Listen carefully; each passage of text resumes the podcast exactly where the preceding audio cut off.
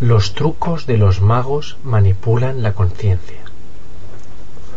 Susana Martínez Conde es una neuróloga gallega que dirige el Laboratorio de Neurociencia Visual del Instituto Neurológico Barrows en Phoenix, Arizona. Investiga la relación entre las experiencias visuales y las bases de la conciencia. Para ello, ha recurrido a la ayuda de magos e ilusionistas. Buena parte del trabajo de un mago depende de su capacidad para canalizar la atención de los espectadores.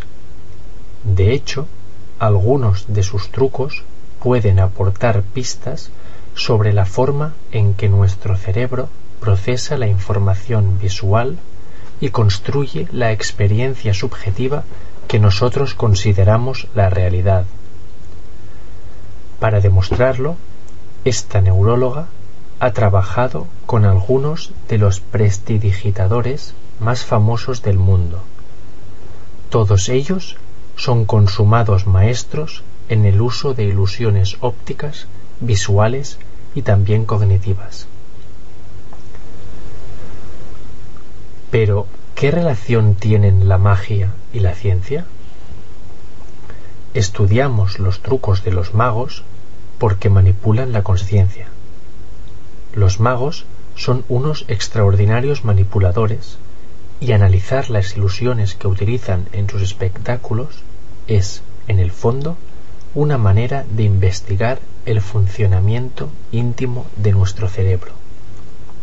De hecho, tienen bastante que enseñarnos sobre cómo alterar los niveles de atención. A partir de sus experiencias, podemos diseñar en el laboratorio experimentos más sólidos que nos den una idea del comportamiento de los circuitos neuronales implicados en la construcción de nuestra propia versión de la realidad.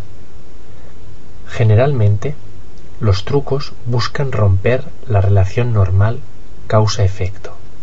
La varita es imprescindible para ello.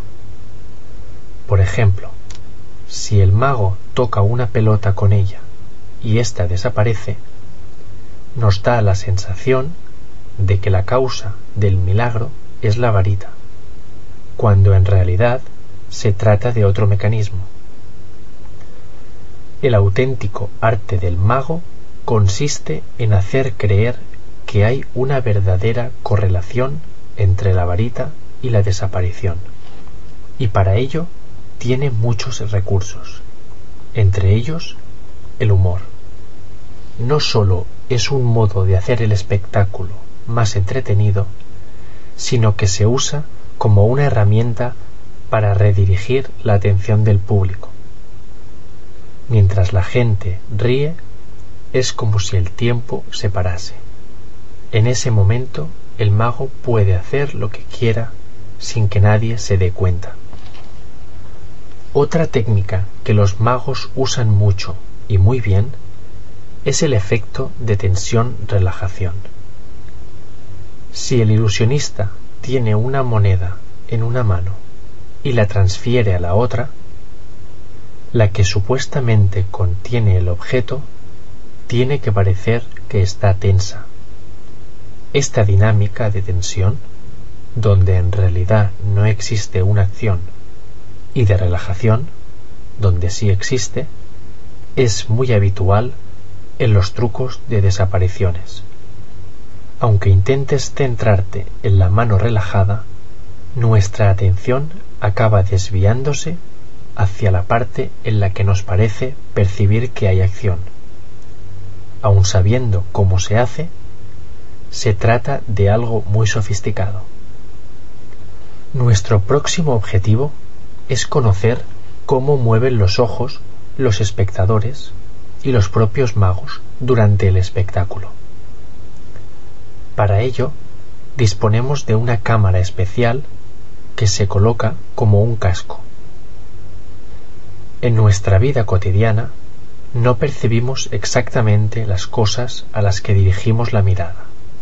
Es decir, puedes estar mirando hacia algo, pero no lo ves realmente si no prestas atención. Esto ocurre de modo muy acusado durante los trucos mágicos.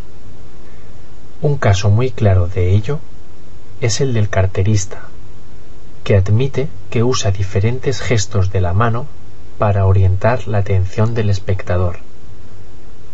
Por ejemplo, si quiere que éste siga la trayectoria de su extremidad, hace un movimiento curvado, pero si le interesa que perciba solo el punto de partida y el punto final de la acción, la desplaza en línea recta.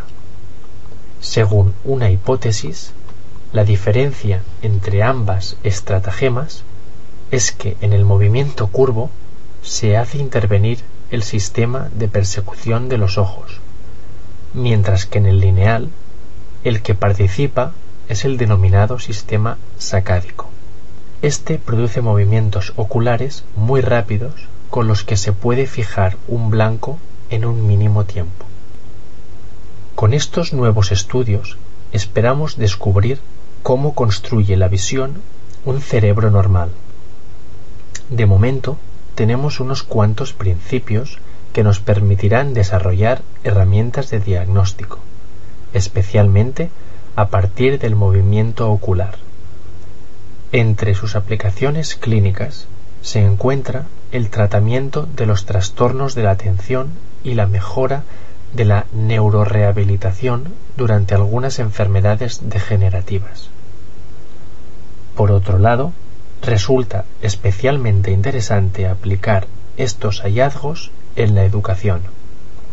Conocer las claves de la atención sería una gran herramienta para los profesores.